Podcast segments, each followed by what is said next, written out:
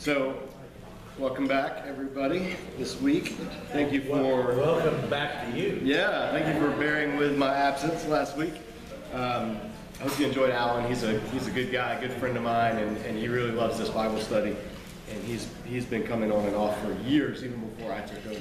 So, uh, thank you for being kind to him, and hopefully it was a good time. I was uh, up in New York, and I think he told you getting my butt kicked by jiu-jitsu fighters and MMA fighters up there, and it was very good, very needed, good training. Um, on that note, the outreach that I've started, just an update, those of you that follow the blog. So, I, on Thursday nights, we teaching a uh, martial arts self-defense class for refugee kids here in the city at Project 658. These are people whose families have come here from war-torn places and all over the world, been resettled, assimilating into our culture and looking to basically just be normal kids. And so uh, Disciple Dojo, our ministry, is, is going to be doing a weekly class, self-defense class, and then monthly or, or maybe every two months, um, women's self-defense workshops for the moms and for the uh, girls that are part of it. So it's really cool, and we were able to raise the fundings. Uh, somebody gave a, a major donation to supply all of the needs, all of the equipment and the mats and everything that should be coming in over the next two weeks. So it's really cool. I'm excited. It starts this Thursday, and that's something that if you are a praying person, then be praying for the success of that outreach ministry because there's a lot of really cool potential in this, a very unique way to serve this part of the world that God has brought to our city right to our doorsteps. And uh, so it's definitely a great ministry opportunity. Speaking of ministry, let's get back into the book of Leviticus. Everyone's favorite book on their top 10 list of books that they read before bed every night, right? You've countless, you've stayed up countless hours flipping through the pages of Leviticus, unable to put it down like a John Grisham novel, I'm sure. So we talked the first week, so this will be our third weekend that I've been leading. we talked in the intro about what Leviticus is, what it isn't, and then last week we looked at the first chapter, which is uh, the first type of offering. So Leviticus begins by telling the Israelites, remember, they've just been given this whole thing called the tabernacle, and this whole institution called the priesthood by God, and it's similar to what other nations have. I mean, other nations had priests and sacrifices, so they're familiar with the general concept, but God wants it to be different in a number of ways. He wants it to be distinct. He wants it to be holy. And that's the term that dominates the book of Leviticus is holiness. And holiness doesn't mean not dancing, not playing cards, not seeing R-rated movies, not doing whatever holy rollers of the 40s, 50s, and 60s said it meant. What holiness means is being separated and set apart and being different. Being different than the norm. So in the world of Leviticus, in the world of Israel, you had there are things that are common, normal, everyday, and then there are things that are holy, set apart, sacred. And that's a big difference. And it's not always a moral difference. There are some things that are considered unholy that aren't considered immoral. There are certain foods you can eat, you can't eat, that are considered unholy or, or non-sacred, not because there's anything morally wrong with them, but because they negate the difference that God wanted Israel to, uh, to express, to live out. So God would tell Israel to do certain things solely to make them different than the people around them. When he tells them, you know, don't wear garments made of two types of thread. God doesn't sit on his throne and hate cotton polyester blends. It's, he's not like raging against, you know, your blended garment. What he's doing is saying for Israel, in this covenant that I've set up with you, in this setting where you are going to live among these nations, you're going to be different. And every part of your life is going to have some aspect that's different, that's going to set you apart from these nations around you. So when we get to Leviticus, God is not giving a blueprint for all the countries in the world to follow. God is not giving a blueprint for new covenant believers to follow. We can't just go to Leviticus, read the rules, and try to implement them today. It doesn't work that way. That's not what God intended. We have to read what it was intended for. And primarily it was intended for how Israel was to be Israel in the second millennium BC, in the Holy Land, among the nations that they were surrounded until the time of the new covenant. That's the period in which we're in. And what we're doing is we're seeing how God wants them to live then, because the same God wants us to live in a counterpart way now. But not by following the same exact rules, because the, the game has changed in many ways.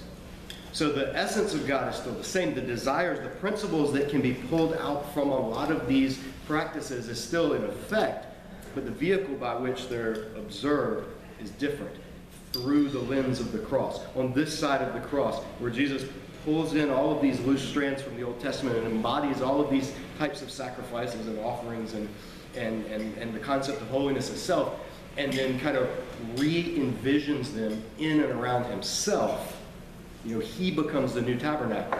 He becomes the new temple. He is the final sacrifice. He is the new Moses. He is the new David. He is all the things that the Old Testament was pointing towards. So we're reading it from this side of the mountain where we're on we're, we're, we're past what Jesus has done and, and into what he has brought about. But that doesn't mean we just forget everything that comes first. Rather, we go back and we read it now in light of what's happened through Jesus, and we see it through new eyes. But in order to see it through new eyes, we have to see it through old eyes first. We have to see what it originally said first. Then we can see it through the eyes of the gospel. So we're at a disadvantage as Christians because we don't always, we don't have it ingrained in us. We don't grow up knowing this stuff by heart. We don't grow up knowing Leviticus and being able to name the five types of sacrifices offhand, being able to tell what they're for, what they consisted of. The early followers of Jesus did. Jesus himself did all of the writers of the New Testament did. So we're playing catch up in that regard. And we're, we're reading through the text to find out first what it said to them, then we can ask what it says to us. So the first type of sacrifice we saw last week, the one that God kicks it off with, was the whole burnt offering. The whole burnt offering, the best of your livestock, the best of your cattle. If you can't afford a bull, the best of your uh, ram or your sheep. If you can't afford that, the best of your goat. If you can't afford that, you can do two birds. So it was, it was this, gradi, this uh, gradation of sacrifices that you could bring to God because the emphasis, the point was, it's not the, the, the cost of the gift doesn't determine the worth of the gift. It's the giving all of it. It's, it's whatever you can, what you can bring, you bring. The best you can bring, you bring. And if you're rich and been blessed by God with all of the prosperity that He has allowed, then you bring the best of that. If you're poor by God because He has withheld blessings from you in many ways, for many reasons, for whatever reasons, you bring the best you can bring. Everyone's bringing their best. And, and the whole burnt offering, the first one was the only one that is completely consumed on the altar. It's completely given over to God. It's an act of faith. It's not like I'm going to give you a little bit of it and then I'm going to keep the rest for myself, God. It's, it's entirely given to God.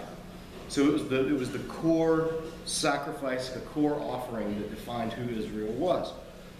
Right on the heels of that now, God uh, talks about the second offering, which is the grain offering. Or some of your older translations may say the cereal offering. Or some of your really old translations, like early 1900s, may even call it the meat offering, which is kind of misleading, but it's because the English language has changed, and meat used to be the generic term for food. And this is actually not meat, it's specifically grain, uh, which is why that translation was updated. But regardless, grain offering, cereal offering, whatever you want to call it, God says in chapter 2 Whenever any soul brings a grain offering to the Lord, his offering is to be a fine flour. He's to pour oil on it, put incense on it, and take it to Aaron's sons, the priests. Remember, the offerer does the preparation. Just like with the whole burnt offering. It's not like you just bring it and give it to the priest and he does everything. There is a part you play in preparing this offering. It is your offering. It is your gift. You're giving it to the Lord. So he prepares it, take it to Aaron's sons, the priest. The priest shall take a handful of the fine flour and oil together with all the incense and burn this as a memorial portion on the altar. An offering made by fire, an aroma pleasing to the Lord. The rest of the grain offering belongs to Aaron and his sons. It's a most holy part of the offerings made to the Lord by fire. So the first thing that God's, well, first thing to note here is the, the gradation continues. And, and the rabbis in the Talmud, you can read where they talk about this passage and they say God said it so that you could bring cattle. If you can't afford cattle, you can bring sheep. If you can't afford sheep, goats. You can't afford goats, birds. If you can't even afford birds, you can just bring grain. You can just bring uh, a, a, small amount. So in other words, this is continuing. This, in fact, in uh, Levitical scholars that, that actually focus on the book of Leviticus, a number of them, if you check the commentaries, they, they call this the four persons offering. This is the offering that, so that, that no one was excluded from God's presence based on what they were able to bring. Nobody, nobody couldn't go to church because they didn't have their Sunday best, in other words. Everybody was able to bring. And so in this instance, though, unlike the whole burnt offering, this grain offering, only a portion was burned on the altar. So you would make it, you would, you would, if it was, if it was uncooked flour, so this is the first type, there's kind of like three or four different types. But the first one is that if you want to present the, the grain offering itself, if it's uncooked flour, then they would take it and they would mix some oil in it, uh, olive oil, and they would mix some frankincense in it. And if you remember Christmas, frankincense is one of the gifts that the wise men bring to Jesus. And frankincense was it was it was it was made from the resin of a type of shrub that grows down in like southern Arabia and over towards what's today Somalia, that little horn of Africa. So in that region, and it was incredibly expensive, incredibly expensive. So it was like something that like even a pinch of it was enough because it was it was such a um, extravagant item. And at the time, uh, the, a, a, scholar named Jacob Milgrom, a Jewish scholar, he notes that in 1960 they calculated like what it would cost in 1960s dollars, and frankincense was going would have gone for between 87.50 and 175 dollars a pound in 1960. Wow. So today, imagine what it would be. It's very expensive, extravagant stuff, and so that's why you know like maybe just a little bit of pinch of it. But it was a way of, of saying. Um, I'm bringing this raw gift and I'm going to offer it by fire. And, and the, the frankincense was like a little bit of, um, a little something extra, a little something to, to give the idea of a pleasing aroma when you burned it. It wouldn't just smell like burnt toast. Like it, there would be a pleasing smell to it uh, in this offering in particular if it was uncooked. So, but it's, it's, it's interesting to note because this is how it's going to go with many of the other sacrifices that only a portion was burned up to the Lord, and the rest was given to the priest, to Aaron's son. This is the priest, this is how they, they didn't, the priests weren't farmers. Aaron's sons couldn't work in the fields. They couldn't raise their own crops. They didn't have their own land. The Levites never got any land as their inheritance. Their inheritance was the tabernacle and the priesthood. The other tribes got land. So God called the other tribes work the land, raise your flocks, grow your crops. And he called uh, the Levitical priests work the temple, teach the people, oversee the things that I'm calling you to. And the way he provided for both was by giving abundance in the crops and the lands and everything. And then the people would bring, and a portion of it would go to the Lord, and the rest would go to the priests. That's how they would make their living. The worker deserves the wages. Paul would pick up on this in the New Testament. That those who are laboring in the temple that's how God set up for them to be provided for, was through the faithfulness of the people who God had blessed in the material uh, economic world. Now, could this get abused? Absolutely. It got abused as early back as, uh, as, as, as, scripture in, in, the book of uh, Samuel. We'll start to see how the priests started to abuse this. You know, they would take the best portions. They would tell the people to bring more. They, would, they, it, it, was abused. But that didn't negate the fact that that's what God set it up to be. And God judged those priests and their families and, and the people that participated in the abuse. So that was forgotten decide. But the principle itself, the core is there. There is the idea of, um, of worshiper and then a particular clergy, if you want to say, or people who are called specifically to labor in the tabernacle versus those who are called to labor in the world. They all go together. It's, it's, it's all part of the, the people of God, in covenant with God. So this is how the priests would get their food. This is how they would get their meals. This is how they would eat for themselves, and then other offerings, how they would provide for their families, as well as the offerers being able to share as well. Because the, the whole burnt offering is the only offering that was completely consumed by God. The other offerings were shared. They were eaten either given to the priests and they were eaten or they were shared as a meal together. But the whole idea of sacrifices in Leviticus in particular is the theme of a meal. It's, it's sharing a meal. The reason you didn't just give an animal to God, but you also brought a grain offering. And, and grain offerings were frequently offered along with the whole burnt offering. Like usually they were offered in tandem. The reason is because that's how you ate. I mean, that's how people ate. When you, eat when you ate a meal in the ancient world, you wouldn't just eat meat. You would usually eat meat and there would be some bread or there would be some, like, some vegetables or some grain or something.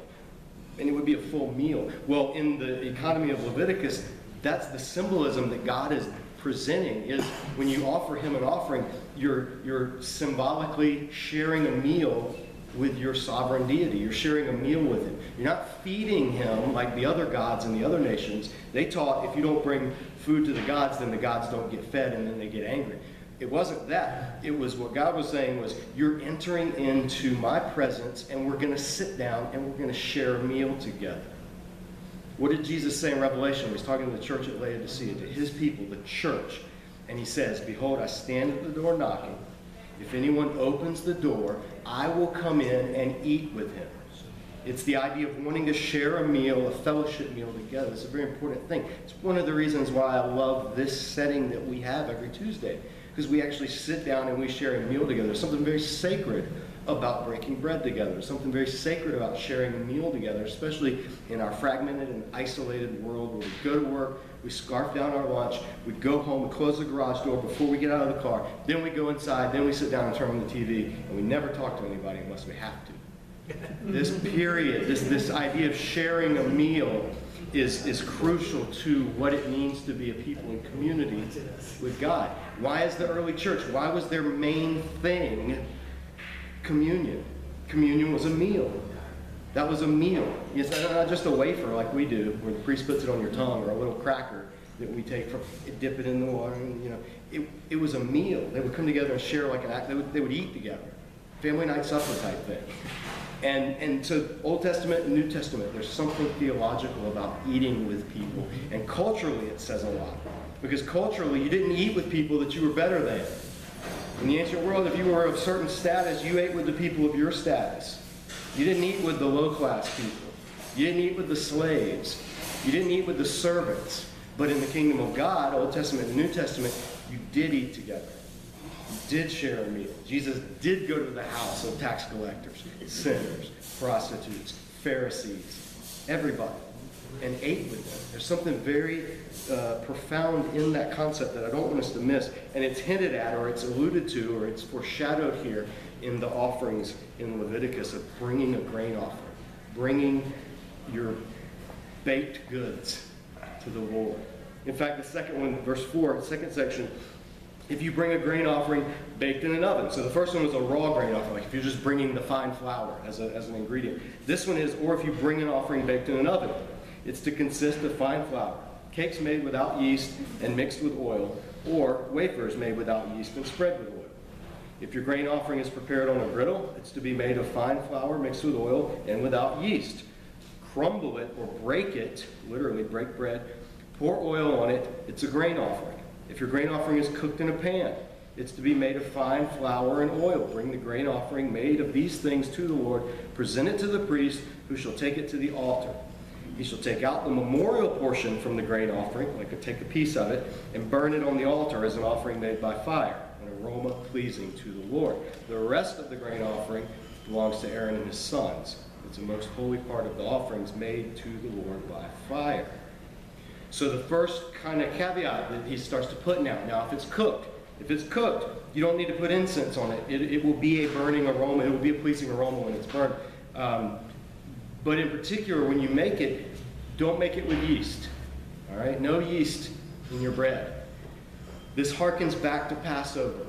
This, is, this, would, this would keep in mind the idea of the Passover, where they were to go through and root out all the yeast from the house, because in the Passover, they, the yeast, they weren't to add yeast to the bread because they were to be able to make it and be on the go. And yeast takes a while to permeate the dough so that it can rise, so that you can cook it and it's nice and soft and yummy and delicious and all that stuff. This was specifically saying not that in this. And some, most have said yeast is a symbol in the ancient world, in the Israelite mind. Yeast is a symbol of decay, or it's a symbol of death. It's a symbol of this. Yeast is a fungus. I mean, really, that's what it is. Not to get gross, but if you yeast infection, you get an antifungal ointment. Like, it's, it's a fungus, right? So it, it, there was a symbolic idea that yeast is, is a symbol of like fungus or decay or death. And, and also it could infect, it could permeate. Because that's what yeast does, right? You take a little bit of yeast, a dough with yeast in it, and you put it into a huge batch of dough with no yeast in it. Wait a while, pretty soon you got a big batch of dough with yeast in it because yeast is a fungus. It spreads, it permeates, it works its way through. So the idea was that things that are symbolic of death or, or, or such corruption or such decay or such infection aren't offered on the altar because symbolically the altar, the altar is meant for the things that are, that are pure, that are uncontaminated, that are life-giving, and maybe there's something to that. It, it, it's certainly not out of the question. The only caveat is that Jesus himself used yeast in, as both a good thing and a bad thing. He told his disciples, watch out for the yeast of the Pharisees, meaning the ability of that, the, the mindset of legalism to creep in and just permeate and just ruin everything. But then he said, what is the kingdom of heaven like? It's like a little bit of yeast that's worked through until it permeates the whole batch of dough. So for Jesus, yeast was a value neutral thing, and the biggest component of it, the biggest symbolic thing about it was its ability to permeate. So we can't say for certain that God said no yeast in his offerings because it symbolizes death. Maybe, maybe not. He also doesn't permit wine or, or, fermented stuff on the altar, and possibly for the same reason. Fermenting involves the decay or breaking down of stuff and the turning into something else. So maybe. That's where we don't want to get lost in the forest uh, because we're examining each individual tree. We want to be able to just see the whole thing. And what God's saying is that you're going to offer, if you come to bring me baked goods, literally is what he's talking about. If you bring me a holy donut, uh, you know, this is how you're going to do it. Very plain, very straightforward, and it's going to provide food for the priests as well. Then he adds a caveat in verse 11, which is kind of the subsection. He says, Every grain offering you bring to the Lord must be made without yeast, for you are not to burn any yeast or honey in an offering made to the Lord by fire. And, and honey, we think of bees, but this, this term for honey could also encompass like the honey that's made from fruits. Um, in the ancient world, most of their honey would come from fruits, like, like fermented, uh, sugary fruit spread that eventually kind of, it, it's, it's, a, it's a word that's sort of a catch-all. So don't just think like Israelites were running around with beekeeper suits on, making all this honey, because it was, it was more than just that. But regardless, it was not, was not to be on the altar. The, the, the food wasn't to be sweetened with the good stuff, so to speak.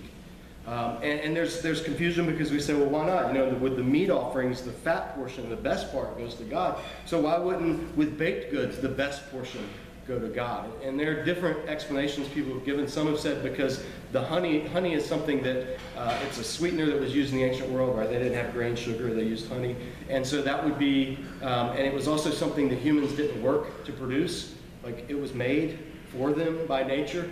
So there's some that said so that God wants in the grain offering it to be something that you have worked to produce. You know, you've produced the grain, you've produced the olive oil from your, you know, your agriculture.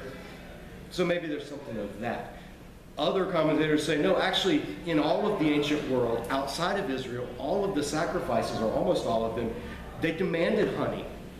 And they demanded that wine be poured out on the altar. And they there was even, I think in Anatolia or, or, or Syria, uh, maybe Babylon, one of the places, there was a spot in the ground where you were to pour your honey because that was going to the god of the underworld as an offering to him.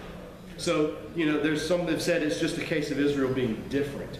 And maybe so, maybe so. But God, what, what God's doing is he's setting a very specific, this is how you can do it. And he doesn't always give them the rationale for why. And so sometimes we can piece it together, but sometimes we can't.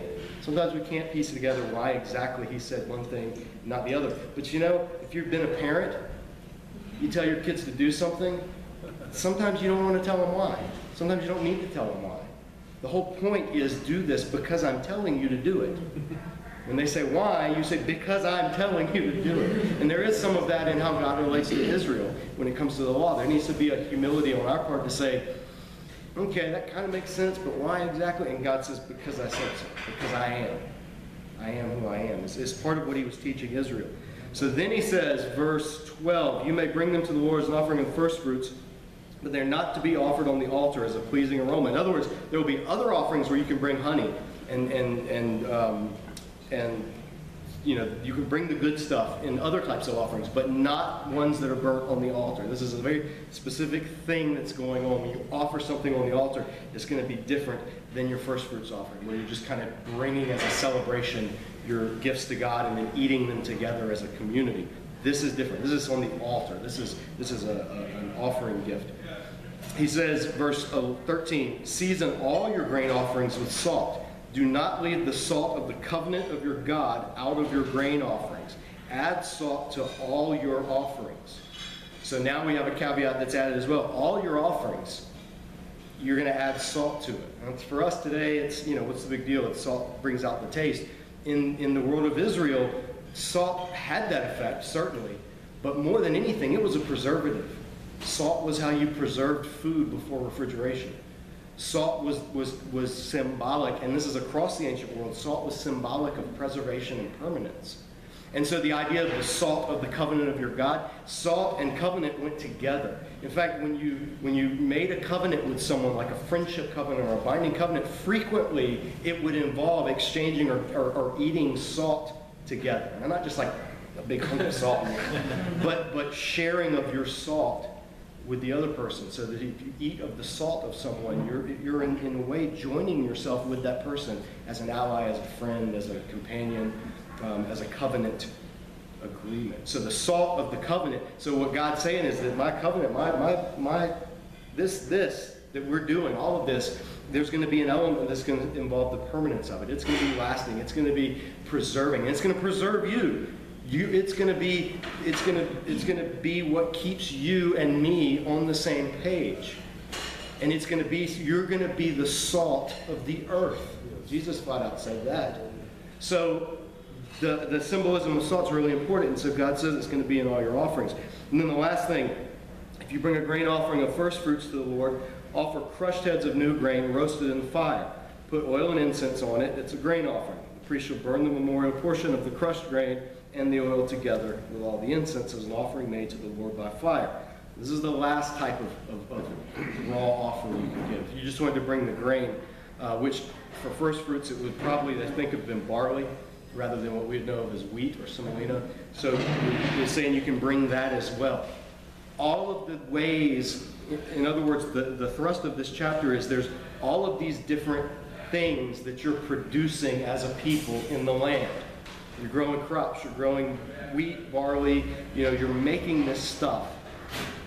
You can bring a portion of it to God. You should bring a portion to God. This is the offering. In fact, the word for the grain offering, the word that's used, is the, the Hebrew word mincha, and it means gift. You're bringing a gift to God. It's used in all kinds of contexts throughout Scripture, but, but one of the basic ideas is you're giving a gift and that gift is a mark or a seal of your friendship. And so when you come and you bring your offering, if you're Israel, you're bringing your offering not grudgingly so that God will do good things for you, but you're bringing it in a celebratory manner because of the good things God has done for you and your desire to continue in that relationship. Old Testament believers were never trying to earn their salvation with their offerings. That's a, that's a stereotype that Christians have gotten wrong for many, many centuries. It's not the case. Old Testament believers were every bit as justified by faith as New Testament believers. That part didn't change. What their offerings were, what their sacrifices were, were them working out of their salvation or expressing the gratitude of their salvation. They were saved when they came out of Egypt. Then God said, now this is how you're going to worship me and how you're going to relate to me. So they were never trying to earn their salvation. What they were doing was preserving the relationship between them and the sovereign God who had already saved them. That's the heart of the sacrificial system going on. We have 20 seconds, so we're going to call it early today. Um, next week, we'll look at Leviticus 3. So come back, bring a friend, bring a coworker, and if anybody wants some seconds, we've still got some here. Thanks a lot.